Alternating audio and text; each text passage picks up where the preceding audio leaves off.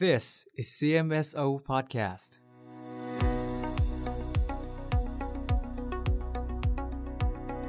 We are listening to Specialty Navigator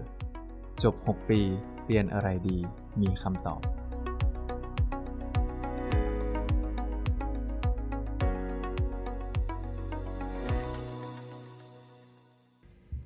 ดีค่ะ ยินดีต้อนรับเข้าสู่รายการ Specialty Navigator นะคะ รายการที่จะพาคุณไปสำรวจความเป็นไปได้หลังเรียนจบ 6 ปีค่ะ วันนี้อยู่กับปอนรัตติมาจะมารับหน้าที่เป็นพิธีกรนะคะ ค่ะวันนี้นะคะเราก็จะมา navigate specialty specialty หนึ่งนะคะ ที่มีบทบาทสำคัญมาก ๆ นะคะ ในการคอยรับฟังเราเวลาเรามีเรื่องทุกใจหรือไม่สบายใจค่ะ แล้วก็จะคอยให้คำแนะนำให้คำปรึกษาเราค่ะ ใช่แล้วล่ะค่ะ specialty นี้จะเป็นไปอะไรไม่ได้เลยนอกจาก specialty จิตเวชค่ะ โดยจิตแพทย์จะมีบทบาทสำคัญในการให้คำปรึกษาหรือรักษาผู้ที่มีปัญหาด้านจิตใจอย่างใด วันนี้นะคะเรามีแขกรับเชิญสุดพิเศษที่จะมาคลายข้อสงสัยไปพร้อมกันค่ะแขกรับเชิญของเราในวันนี้ก็คือ อาจารย์แพทย์หญิงนันทพรการเวกปัญญาวงศ์ อาจารย์ประจำภาควิชาจิตเวชศาสตร์ คณะแพทยศาสตร์ มหาวิทยาลัยเชียงใหม่ค่ะ สวัสดีค่ะอาจารย์ สวัสดีค่ะ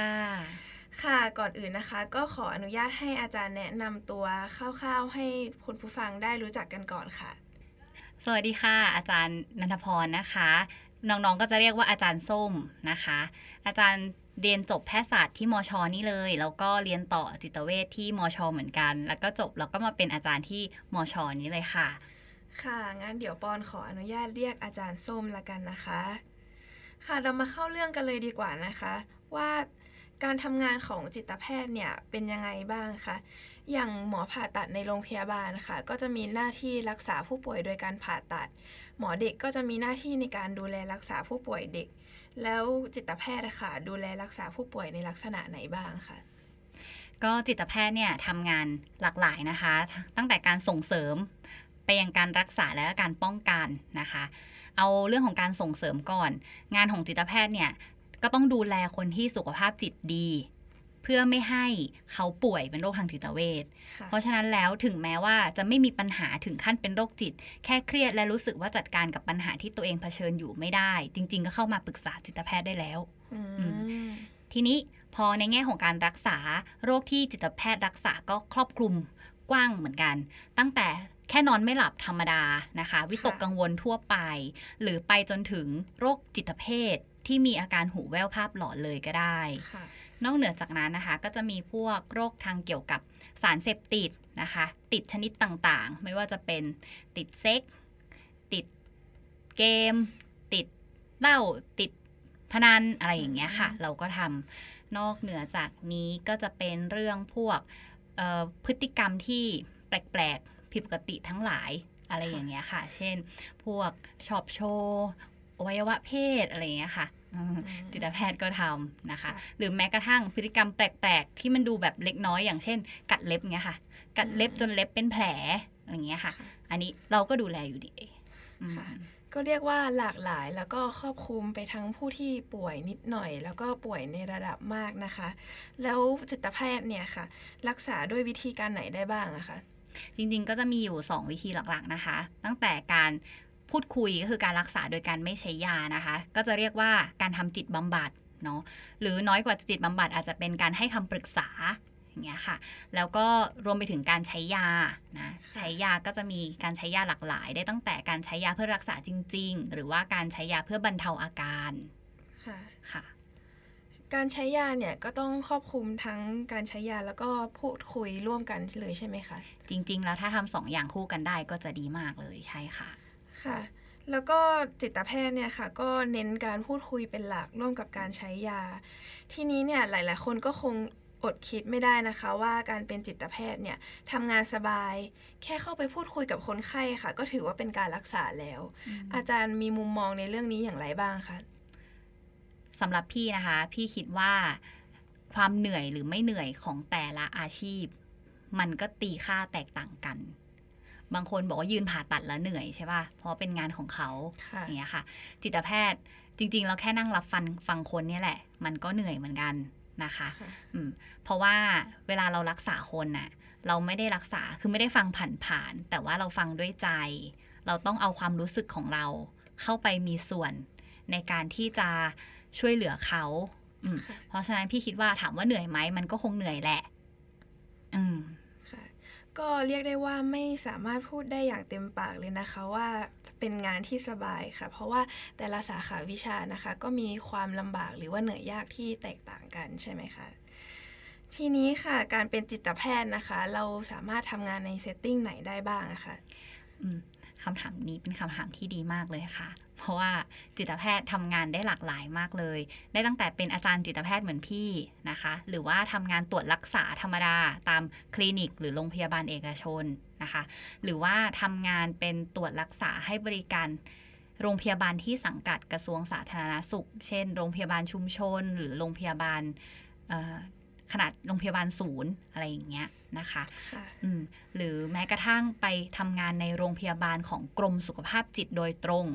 ที่ทำงานเฉพาะในโรงพยาบาลมีแต่คนไข้จิตเวชเลยอย่างที่เชียงใหม่ก็จะเป็นโรงพยาบาลสวนปรุงอืมที่โรที่กรุงเทพก็จะเป็นโรงพยาบาลศรีธัญญาอย่างเงี้ยค่ะเอ่อซึ่งแต่ละที่เนี่ยก็จะมีการทำงานที่ค่อนข้างจะต่างกันค่ะค่ะ อาจารย์พอจะยกตัวอย่างให้ฟังได้ไหมคะว่ามันแตกต่างกันอย่างไรบ้างคะเอาที่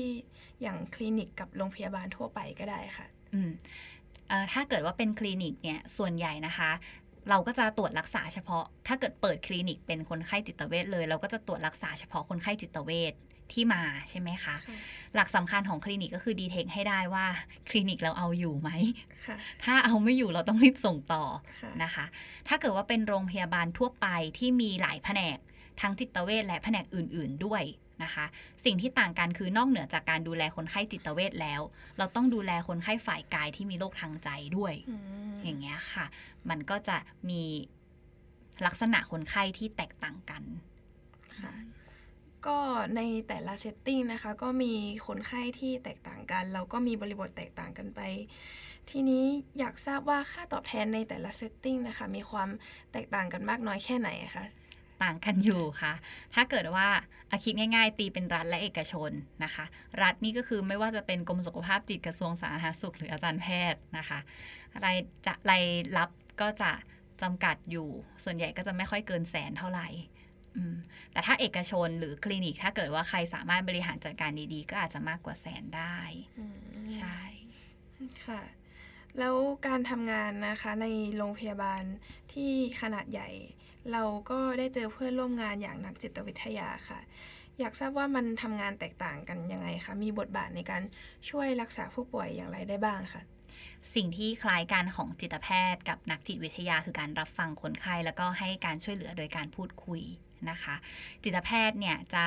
พูดคุยให้ยารักษาคนไข้เนาะแต่ว่านักจิตสิ่งที่เขาทำเนี่ยจะไม่ได้ไม่สามารถให้ยาได้ จะพูดคุยบำบัดอย่างเดียว และสิ่งที่เขาทำโดยที่จิตแพทย์ทำไม่ได้ คือประเมินโดยใช้แบบทดสอบต่างอืมๆอะมันต้องสอบเพื่อที่จะประเมินสิ่งพวกนี้เลยนะคะ ค่ะค่ะอืมน่าสนใจมากๆเลยค่ะ หลายๆ คนก็อาจจะเพิ่งทราบนะคะว่ามันทำงานแตกต่างกันอย่างไรค่ะ ทีนี้นะคะฟังมาถึงตอนนี้แล้วค่ะ ก็คิดว่าหลาย ๆ คนที่อาจจะอยากเป็นจิตแพทย์อยู่แล้ว ก็อาจจะอยากเป็นจิตแพทย์มากขึ้น หลาย ๆ คนที่ยังไม่มีความคิดที่อยากเป็นจิตแพทย์ก็เริ่มสนใจแล้วค่ะ แต่ว่าก็ยังอดสงสัยไม่ได้ว่า เอ๊ะ ถ้าเราเป็นจิตแพทย์เนี่ย เราจะตกงานไหม ความต้องการของจิตแพทย์ในประเทศไทยเนี่ยอยู่ในระดับไหนคะจริง ๆ แล้วจิตแพทย์ก็ยังขาดแคลนมาก ๆ ในประเทศไทยนะคะ จิตแพทย์หนึ่งคนตอนนี้ดูแลคนไข้ประมาณแสนประชากรได้นะคะ เพราะฉะนั้นถามว่าความต้องการในการดูแลคนไข้เนี่ย ก็ยังเยอะขึ้น เอ้ยก็ยังเยอะอยู่นะคะ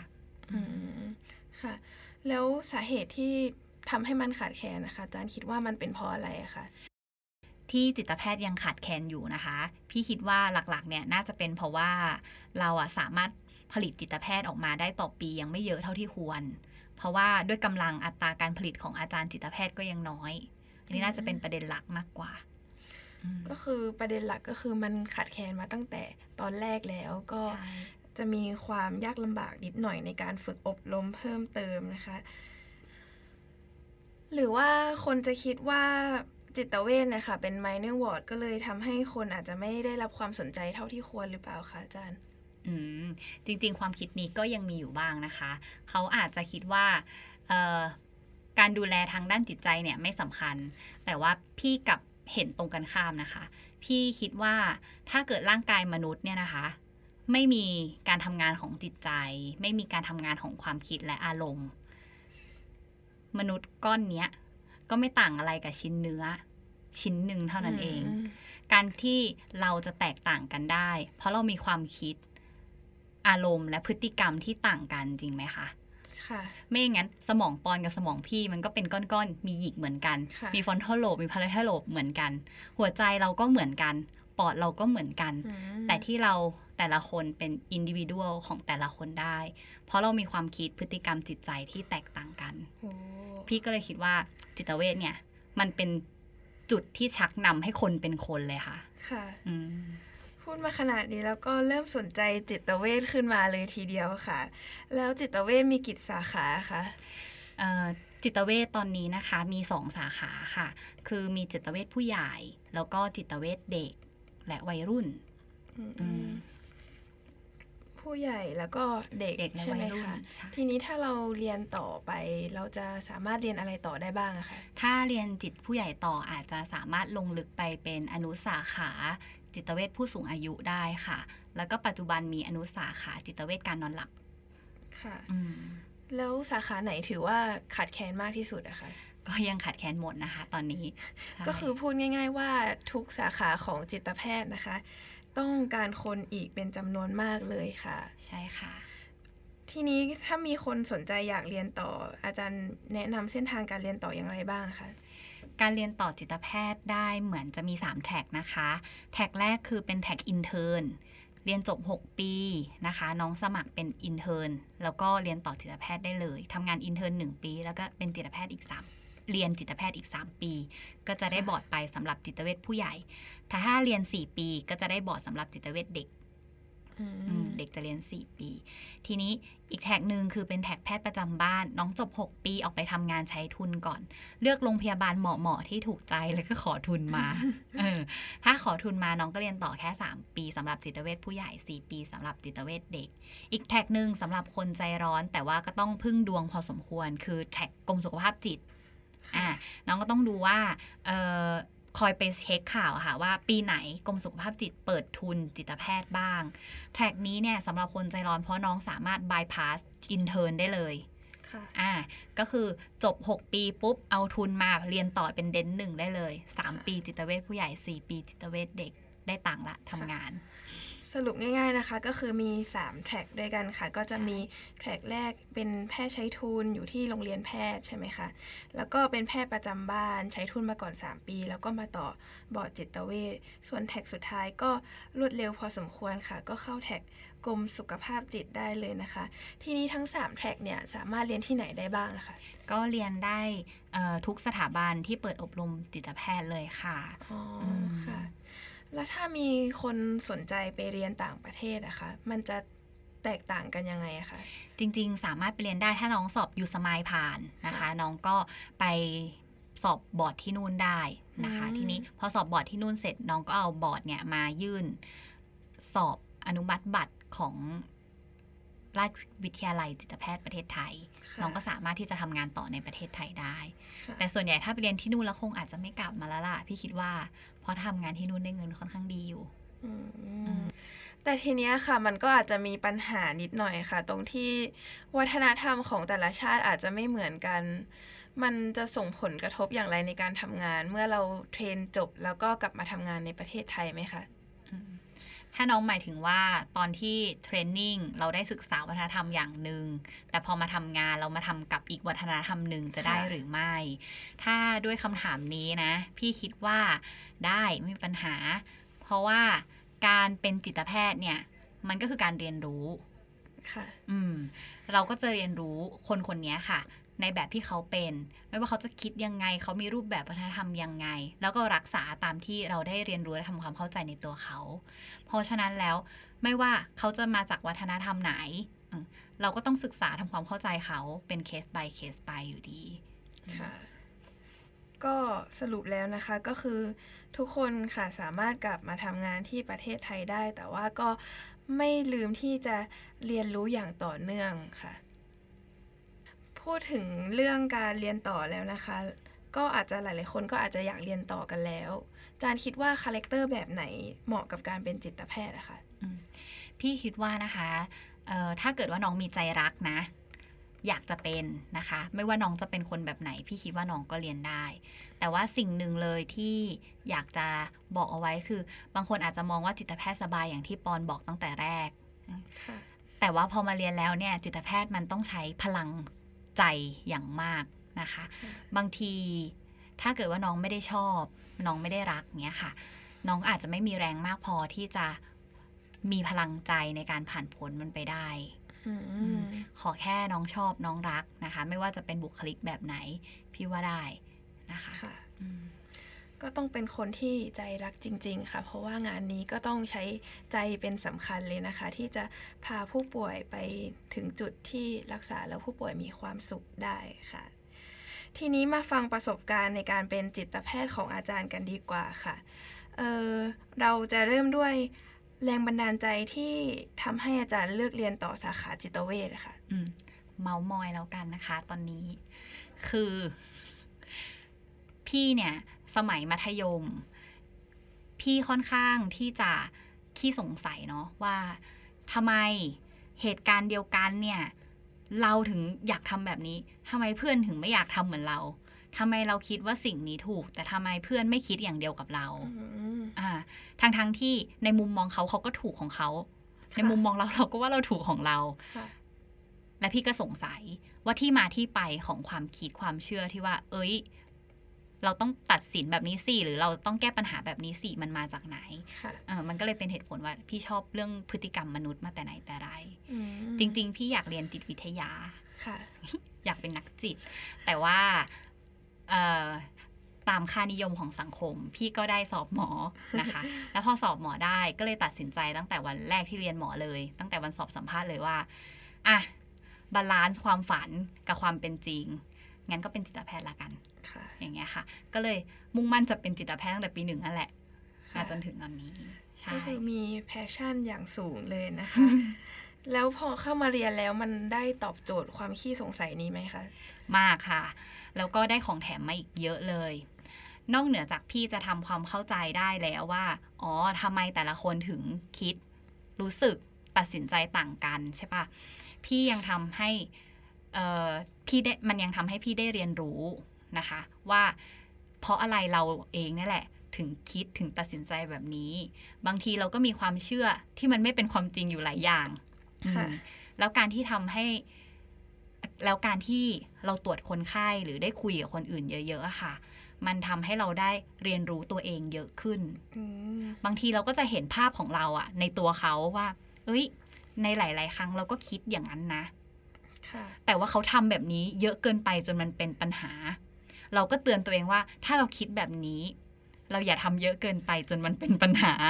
อะไรอย่างเงี้ยค่ะ มันก็ทำให้เราอะพัฒนาตัวเองได้ โดยที่เราไม่จำเป็นต้องไปทุกหรือมีปัญหาก่อนแล้วถึงจะมาแบบ เอ้ย เรื่องนี้ฉันทำแบบมากเกินไปนะ ฉันควรจะปรับปรุงตัวเองนะเงี้ย แต่มันเหมือนเห็นคนอื่นแล้วและเห็นปลายทางแล้ว ว่าถ้าฉันยังคงพฤติกรรมนี้ต่อไปนี่น่าจะไม่รอดแน่ ฉันเปลี่ยนตัวเองดีกว่าอะไรอย่างเงี้ยค่ะ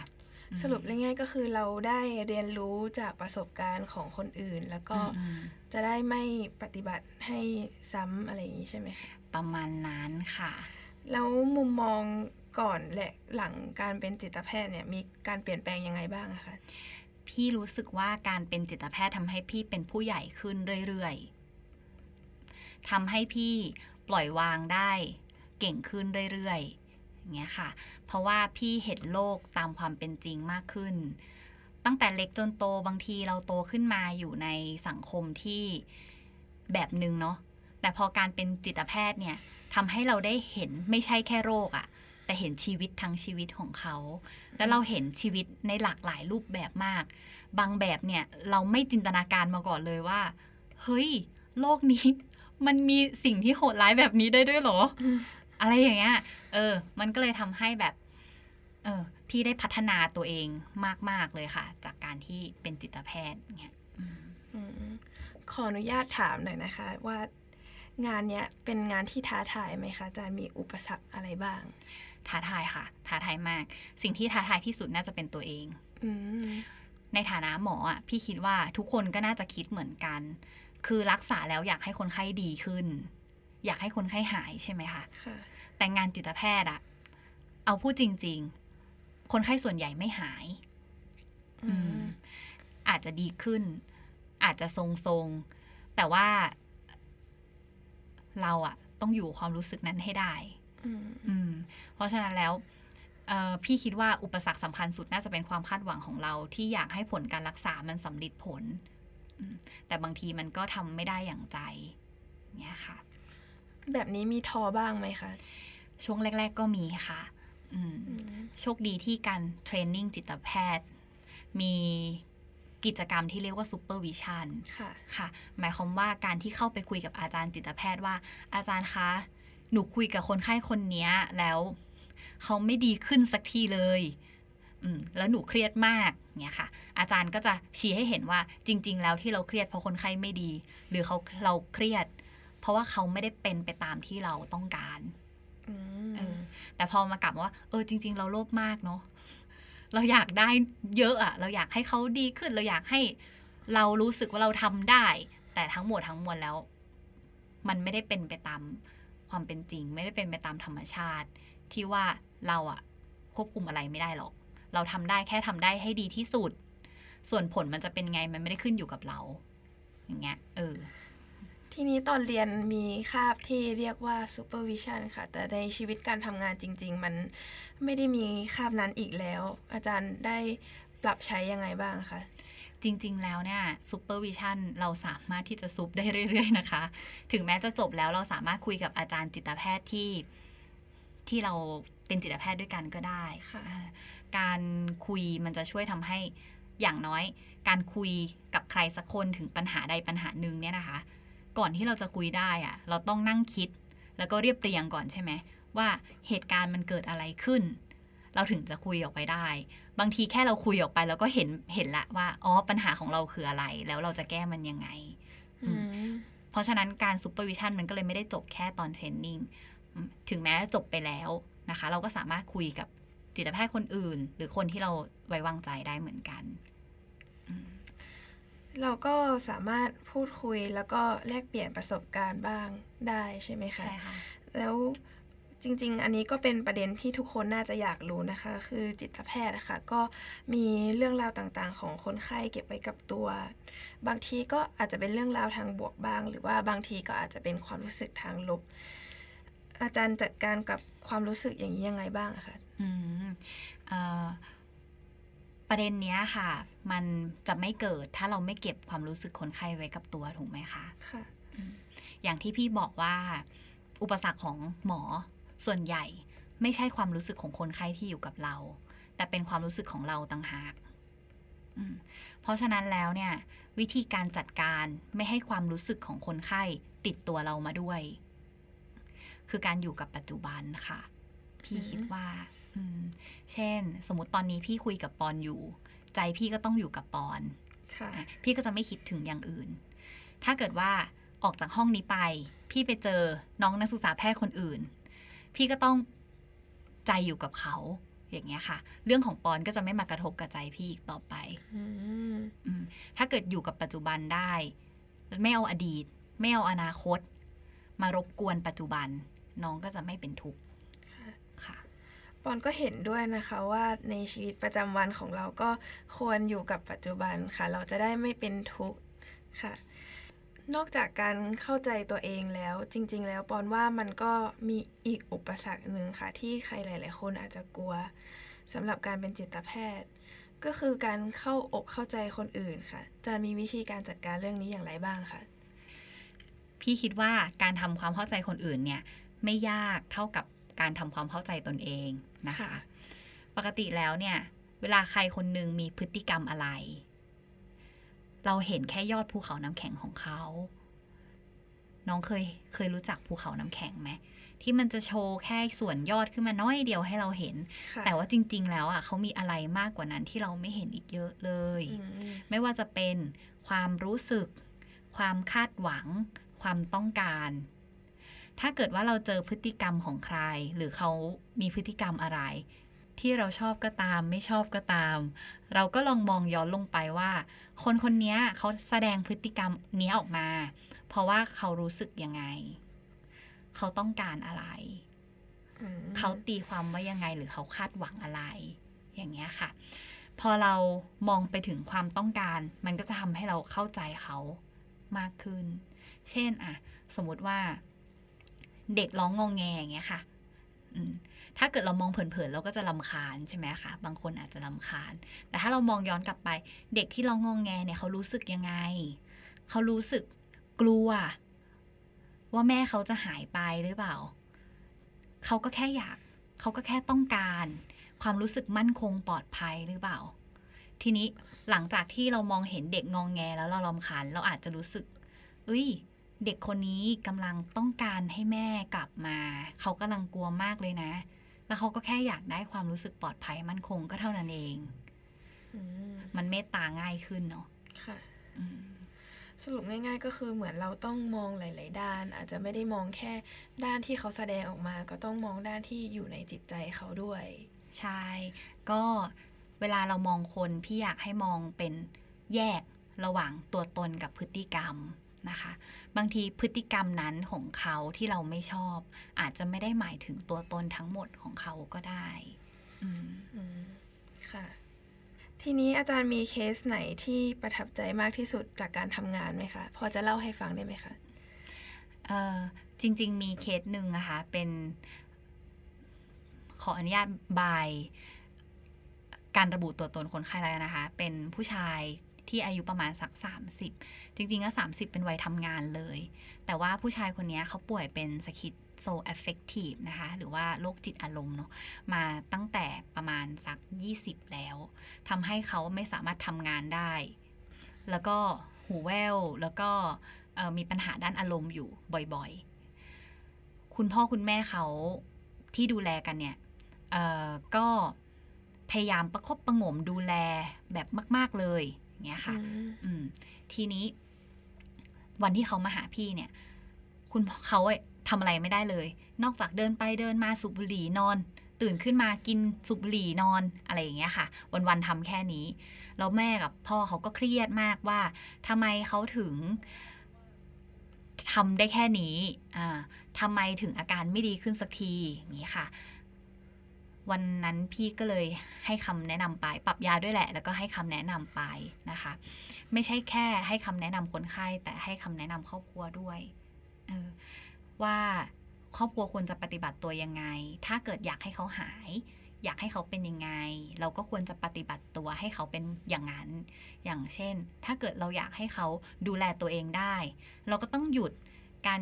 บริการถึงขนาดอาบน้ำให้ เออเราก็ต้องส่งเสริมให้เขาทำสิ่งนั้นได้อย่างเงี้ยค่ะ แน่นอนว่าเราเริ่มจากน้อยก่อนไปมาก เอาให้ได้มากที่สุดเท่าที่เขาจะทำได้ด้วยความสามารถเขาเอง แล้วเขาก็เชื่อ ในที่สุดผู้ชายคนนี้นะ เขาสามารถดูแลสวนแทนคุณพ่อคุณแม่ได้แล้วตอนนี้โอ้เออเก็บตังค์ได้เลี้ยงปลาขาย จากคนที่แบบนอน กินสูบบุหรี่ไปวันๆอย่างเงี้ยค่ะอืมแสดง สิ่งเนี้ยมันเลยทำให้พี่เห็นว่า เอ้ย การรักษาทางด้านจิตเวชอะมันทำให้แบบคนกลายเป็นคนขึ้นมาอย่างที่พี่ว่าทำให้เขาสามารถขึ้นมาฟังก์ชัน แล้วก็ทำอะไรอะไรได้ที่มีประโยชน์มากขึ้นตั้งเยอะ อย่างเงี้ยค่ะฟังแล้ว Amazing มาก ๆ เลยค่ะบอลก็ยังประทับใจไปด้วยเลยค่ะ ว่าการทำงานเป็นจิตแพทย์เนี่ย มันเหมือนกันว่าเรายิ่งให้เรายิ่งได้อะไรแบบเนี้ยค่ะอืมทีนี้นะคะก็ ใกล้จะหมดเวลาแล้วค่ะ อยากให้อาจารย์ฝากอะไรเล็กๆ น้อยๆสำหรับคนที่กำลังฟังอยู่ค่ะ อาจจะเป็นข้อคิดหรือว่าคำแนะนำต่างๆ ที่เอาไปใช้ในชีวิตประจำวันได้ค่ะสำหรับคนที่ฟังรายการนี้นะคะ พี่ก็คิดว่าคงเป็นนักศึกษาแพทย์ที่อยากที่จะตัดสินใจชีวิตในอนาคตของตัวเองว่าจะเอาอยังไงต่อ ในฐานะรุ่นพี่ ในฐานะอาจารย์ และในฐานะคนที่เคยคุยกับน้องๆทั้งที่ประสบความสำเร็จ และก็รู้สึกเป็นทุกข์กับสิ่งที่ตัวเองเลือก พี่อยากจะให้น้องๆเนี่ยย้อนกลับมาว่า เป้าหมายที่แท้จริงของน้องคืออะไร น้องอยากเป็นหมอเพื่ออะไร แล้วสิ่งที่น้องทำแล้วมีความสุขคืออะไร อยากให้น้องเลือกจากสิ่งที่น้องอยากทำมากกว่าเลือกเพราะไม่อยากทำอย่างอื่น ค่ะ เพราะถ้าเกิดน้องเลือกเพราะไม่อยากทำอย่างอื่น น้องจะไม่มีวันหนีสิ่งที่น้องไม่อยากทำได้ทั้งหมดหรอก เพราะถึงแม้สิ่งที่น้องเลือกแล้วว่าน้องอะ ชอบมันจริง ๆ เวลาน้องเรียนเรียนไปอะ มันจะมีสักครั้งแหละ ที่น้องรู้สึกว่าไม่ชอบสิ่งนี้เลยจากการเรียนอะ ถ้าเกิดว่าน้องไม่มีใจว่า ฉันจะผ่านพ้นมันไปเพราะฉันนะมีเป้าหมายอย่างนี้นะ มันจะทำให้น้องหยุดและถอยได้เร็วมาก อืม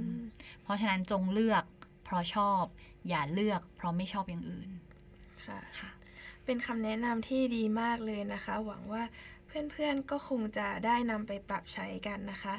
สำหรับในวันนี้ก็หมดเวลาลงแล้วค่ะ ปอนก็เชื่อเป็นอย่างยิ่งนะคะ ว่าคุณผู้ฟังทุกท่านก็จะได้เข้าใจถึงบทบาท แล้วก็เส้นทางในการเป็นจิตแพทย์มากยิ่งขึ้นค่ะ ไม่ว่าวันนี้คุณจะมีความฝันในการเป็นจิตแพทย์หรือไม่ ปอนก็หวังว่าเรื่องราวจากจิตแพทย์ในวันนี้นะคะ จะเป็นแรงบันดาลใจแล้วก็เป็นแบบอย่างให้กับใครหลาย ๆ คนค่ะสำหรับวันนี้ก็ต้องขอขอบคุณอาจารย์แพทย์หญิงนันทพรการเวกปัญญาวงศ์มาก ๆ นะคะ ที่ให้เกียรติมาสัมภาษณ์ในรายการ Specialty Navigator ค่ะ ขอบคุณค่ะอาจารย์ ขอบคุณค่ะ สำหรับวันนี้นะคะ ปอนก็ต้องขอตัวลาไปก่อน และตอนต่อไปเราจะพาไป Navigate Specialty อะไร อย่าลืมติดตามฟังกันนะคะ